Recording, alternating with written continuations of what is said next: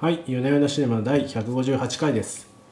このポッドキャストは映画好きの夫婦が週末に見た映画について語り合う番組です。今日のテーマは、ノマドランドです。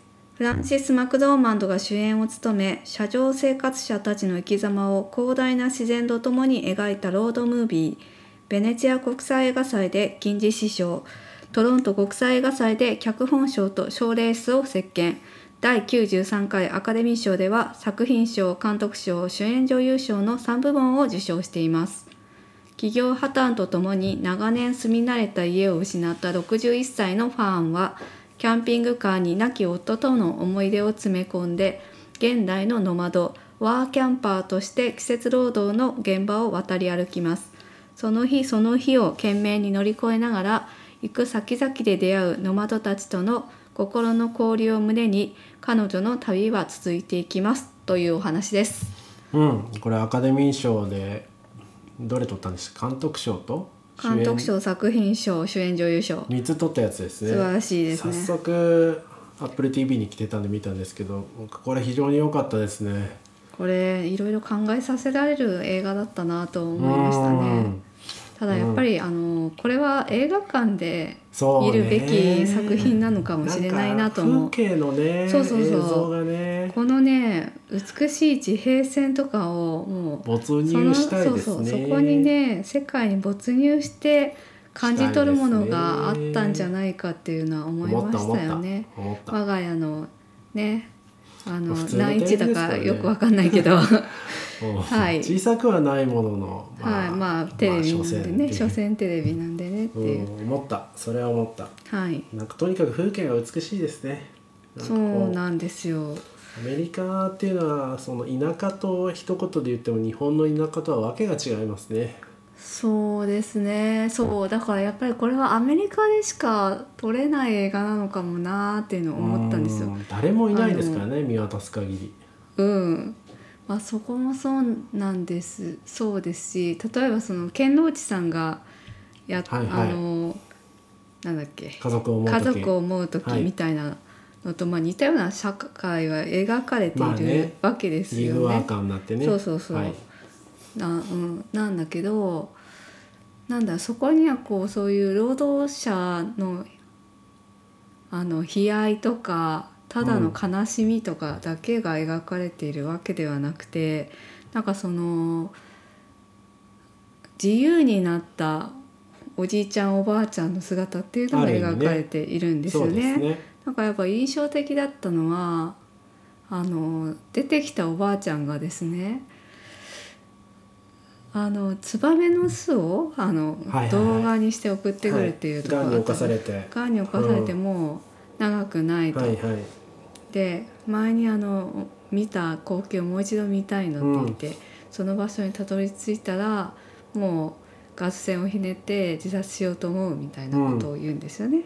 でそのツバメの巣の映像を送ってきてでなんだろうなそういうのってもう我々現代人現代人と言っていいのか都会に暮らしてアクセクしている我々ってそういったことに感動する暇すらないじゃないですか。うん。だから、うん。もう彼らはねその車一つしかないんですよ。車と自分の体しかないんだけど逆にそのなんか仕事とかお金とかそういったものから切り離されて自然の中に喜びを見出しているっていう姿も描かれていてあすいませんねピンコンしちゃったね。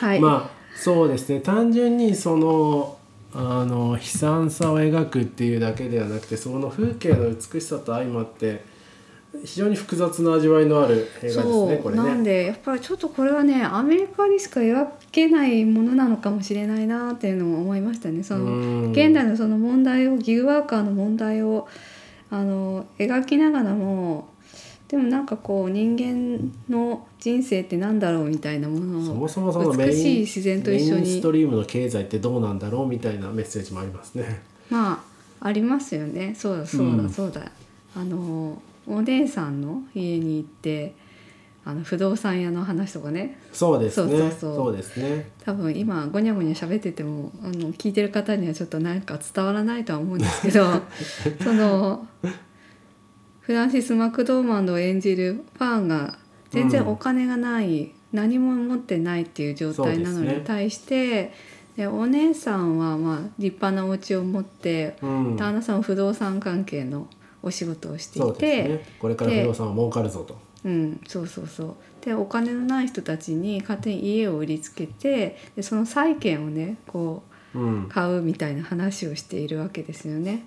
でそれは儲かるんだっていうう、んでそういうなんか実体のないものに対してあのずっとこうお金が儲かるとかそういう話をしている人たちに対してやっぱりこうあのファンは違和感を感じているわけですよね。うんっていうのもちょっと描かれてい,、うんましてなんかだからいろいろ詰め込んであったなって思いましたね 今振り返ってみると。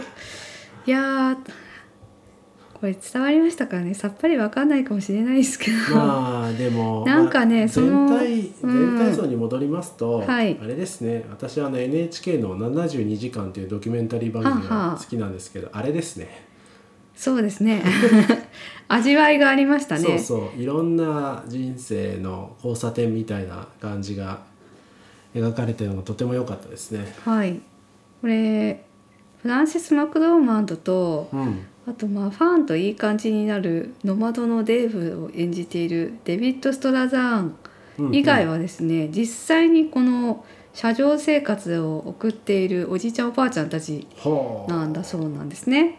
はあ。なのでまあ劇中に登場する彼らの打ち明け話っていうのもかなりあの彼らの人生に基づいたものへなんですと。え。へーっていやーでまあこれですね実はもともとノンフィクションの本でですねジェシカ・ブルーダーさんの「ノマド漂流する高齢労働者たち」っていう原作がありましてあそういう副題がついてるんですね。はい、でこの方がですね実はあの結構ニューヨーク・タイムズとかニューヨーク・タイムズじゃないごめんなさいえっ、ー、とねニューヨーク・マガジンとかうんうん。ワイヤードとかで執筆してるまあ有名なジャーナリストで。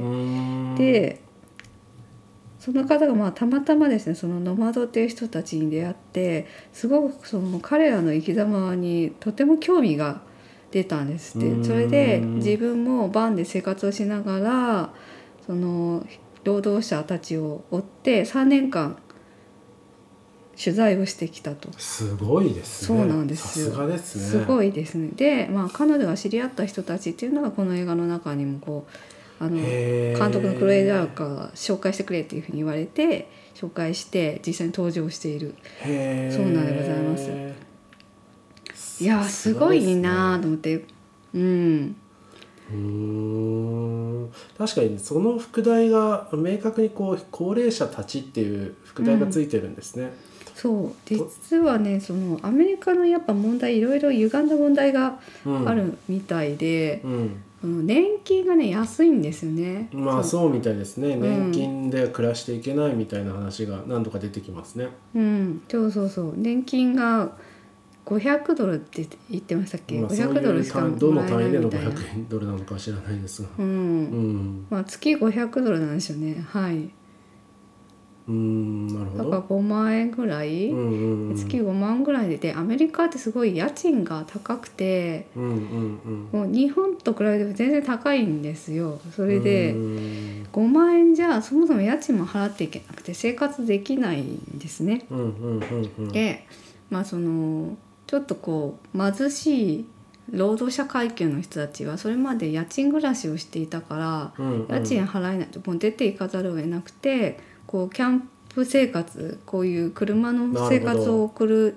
お年寄りっていうのが増えているらしいんですね。っていうところを踏まえこの映画を見るとなかなか味わい深い。そしてそのそういった彼らの労働力を当てにしてるのがまあ劇中でも出てきましたけどアマゾンなん。ですねアマゾンね季節繁忙期に季節労働者として。雇ってるんでしょうね。そうそうそううん、まあそれ自体が悪とは思わないですけれどもうね。ん思わないですけどうん。まあなんかそのその時期だけ大量に労働者が必要だって言ってでしかもこの高齢者たち車で来るんでうん。車を止める場所さえ用意してあげれば。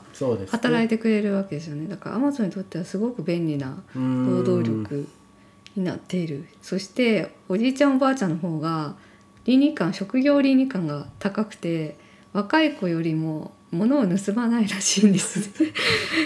なるほどって思って。確かにでもあの日本でもコンビニとかあのモスバーガーとかおじいちゃんおばあちゃんを雇い始めてるじゃないですか。へえあれそうあれうなんですね。倫理ね観が高いからなんですよ。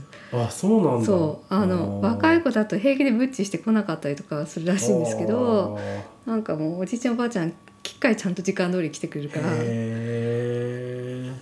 なるほどね。なので外国人かあのおじいちゃんおばあちゃんか それ以外のどね。若い子若い子は3番手みたいうーん。まあな何やともあれ仕事があることはいいことだと思いますな。はい。よね。まあそう。なんかいろいろ話がずれちゃいましたけど、うんうん。うん、というアメリカの事情があって、まあ、こういう人たちが増えているということなんですよね。うーん。うーんなるほどね。途中でその若者の放浪者みたいに出てきますけど確かにこうコントラストがかなり鮮やか、明確につけられてますね、うん。なんかお気楽な若者がギターを弾いてる。うんうんうん。背負ってるものが違うっていう老人の集団っていうのが、うん。そうですね、うん、老人のその集団も、まあ、もちろんその生活のために働かなくてはいけないっていう苦しさもあるんですけど結構それをこう前面に出してる映画でもなくてあそうですね。結構その働いてるシーンとか淡々としてますよね。淡々としてますね。そうそうそう。そこでなんかものすごいあの家族を思う時みたいに、うん。もう最低ななんか支配人に怒られるみたいな、うん。あそういうわけでもないじゃないですか。ね。すごいこうパワハラがあるとか、うんうん。悲劇的な事件が起きるわけではなく、そうそう。淡々としてるんですよね全体的に。そう。うん、まあそれはそれとしてそれは現実なんだけどそこに挟み込まれる時になんかこうい観光したりもしてるじゃないですか。してますね。あ。の岩のところで、うんうん。なんていうのかよくわかりませんが。うん、してますでね。こうそのツアーから離れて一人でこの岩を見て歩いたりとか、うんうん。広大な世界を歩いてなんかこう自由になっているってそう感じも。描かれていてそうそうそう。ちょっとその辺りのねチャーミングさみたいなのも描かれているのが大変いいなと思いました。うん。その辺りはフランシス・マクドーマンドさんのなせる技なのかも、うんそうですね、うん。なんかちょっと劇中で印象的なやり取りだったのが、うん。ノマドっていうのは現代の開拓者なのよ。うっていうようんな、フロンティアスピリッツなのよみたいなセリフがあって正確なの忘れましたけど、うんうん。なるほどなと思いつつちょっと違う感じがしたんですよね。うん。なんかこういわゆる西部時代の開拓者ってそこにこう金があるとかうんうん。明確な希望があってうん。あの旅を続けるわけじゃないですか。うんうんでもこう彼女たちにはそんな明確な目的地がない。うんない。そこがなんかそうですね。漂流してる。そうそうそのものをほ漂流してんですよね。うん。うん若者は多分自分探しで場所ではないが、なんかこう自分をうん。の人生にインスパイアを与えるような何かを探してるから、うん目的地はまあ具体的ではないもの多分あるんですけどその老人の漂流者たちにはきっとないんですよね。うん。そう明確にどこに行くみたいなのはなくて、うん。ただまあその中でこ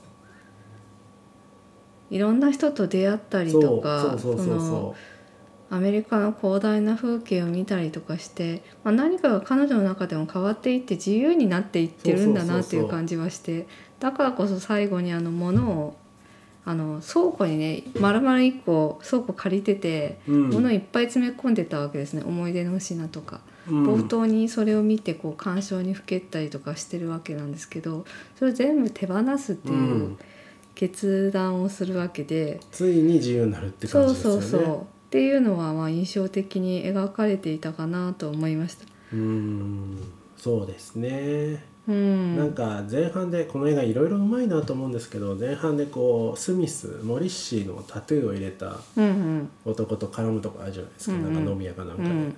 でそこにこう飲み屋だっけ？アマゾンじゃなくて。アマゾンでしたっけ？アマゾンの同僚でしたっけ、同僚で。家とは家とは何かわからないみたいなことが書いてあるんですよね。家とは心の中にあるもの。うん。ホームホームとは心の中にあるものみたいなのが書いてあって、であのスーパーで、まあ昔の知り合いですかね。誰かのあ娘にあ、こう、うん先生はホームレスになったのって。うん。ホームレスではないハウスレスだって言あったーセリフすごい印象的で、うんうん。まあ、ホームは心の中のあるもので、うん。まあ、彼女の中にはあって、うん。ただただハウスっていうこう建物うん。がないだけだっていうのがその時の主張なんですけど、まあ、なんか終わった後で考えるとそれがこう最後同じ質問をしたらどう答えるのかなっていうのはちょっと気になるところですね。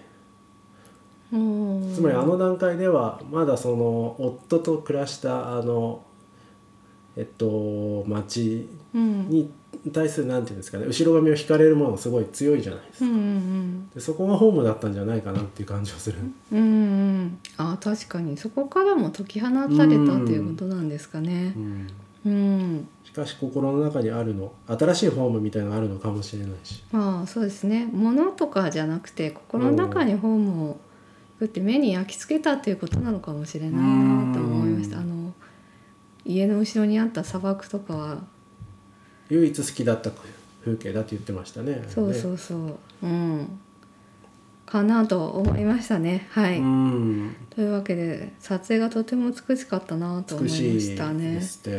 これねあのクロエ・ジャオ監督の「ザ・ライダー」っていうのを私見てないんですけど、はいはい。まあ。この作品でもタッグを組んでいるジョシュア・ジェームス・リチャーズさんという方で、撮影監督？はい、ゴツオンカントリーを手掛けておりまして我々が見た中でああなるほど確かに。ああれもなんかイギリスイギリスの話ですよねあれ。そうそうですね。イギリスのあの山の上で羊をそうそうそう。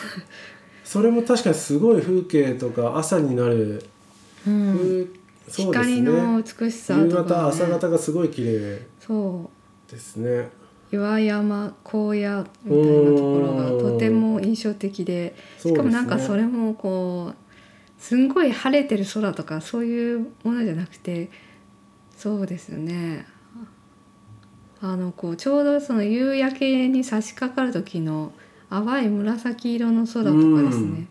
そういうやつですよね。今回もね風光明媚な箇所ではなくてただただこう砂漠にうんうん。仲間が離れていく時にちょっと夕方になってるとか、うんああいうシーンもすごい印象に残りますね。うん、道を走る時のちょっと引きの絵とかもすごくいいですね。いいですね。そう今なマジックアワーっていう言葉が出てこなくてあ マジックアワー。黄昏時のやつですね。そうそうそう。はい。うん。美しかったです。そうですね。そうですね。はい、うん、その他言っておきたいポイントとかありますか？でおきたいポイントはそうですね。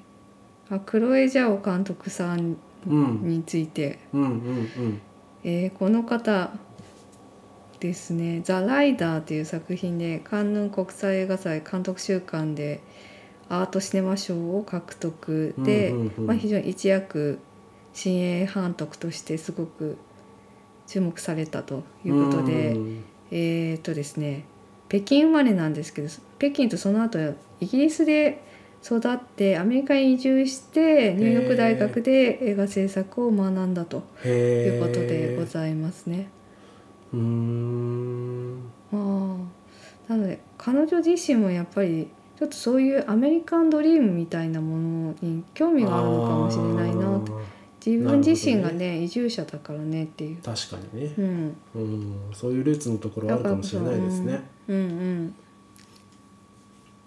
でまあ待機作にマーベル・スタジオの「エターナルズ」っていう作品が控えております。今度はもういきなりマーベルで対策を取るということです。え？え？え？そのいわゆるまあドンパチ系なドンパチのマーベルだと本当ですか？はいそうなんですよね。ほうどうしちゃったんですかね？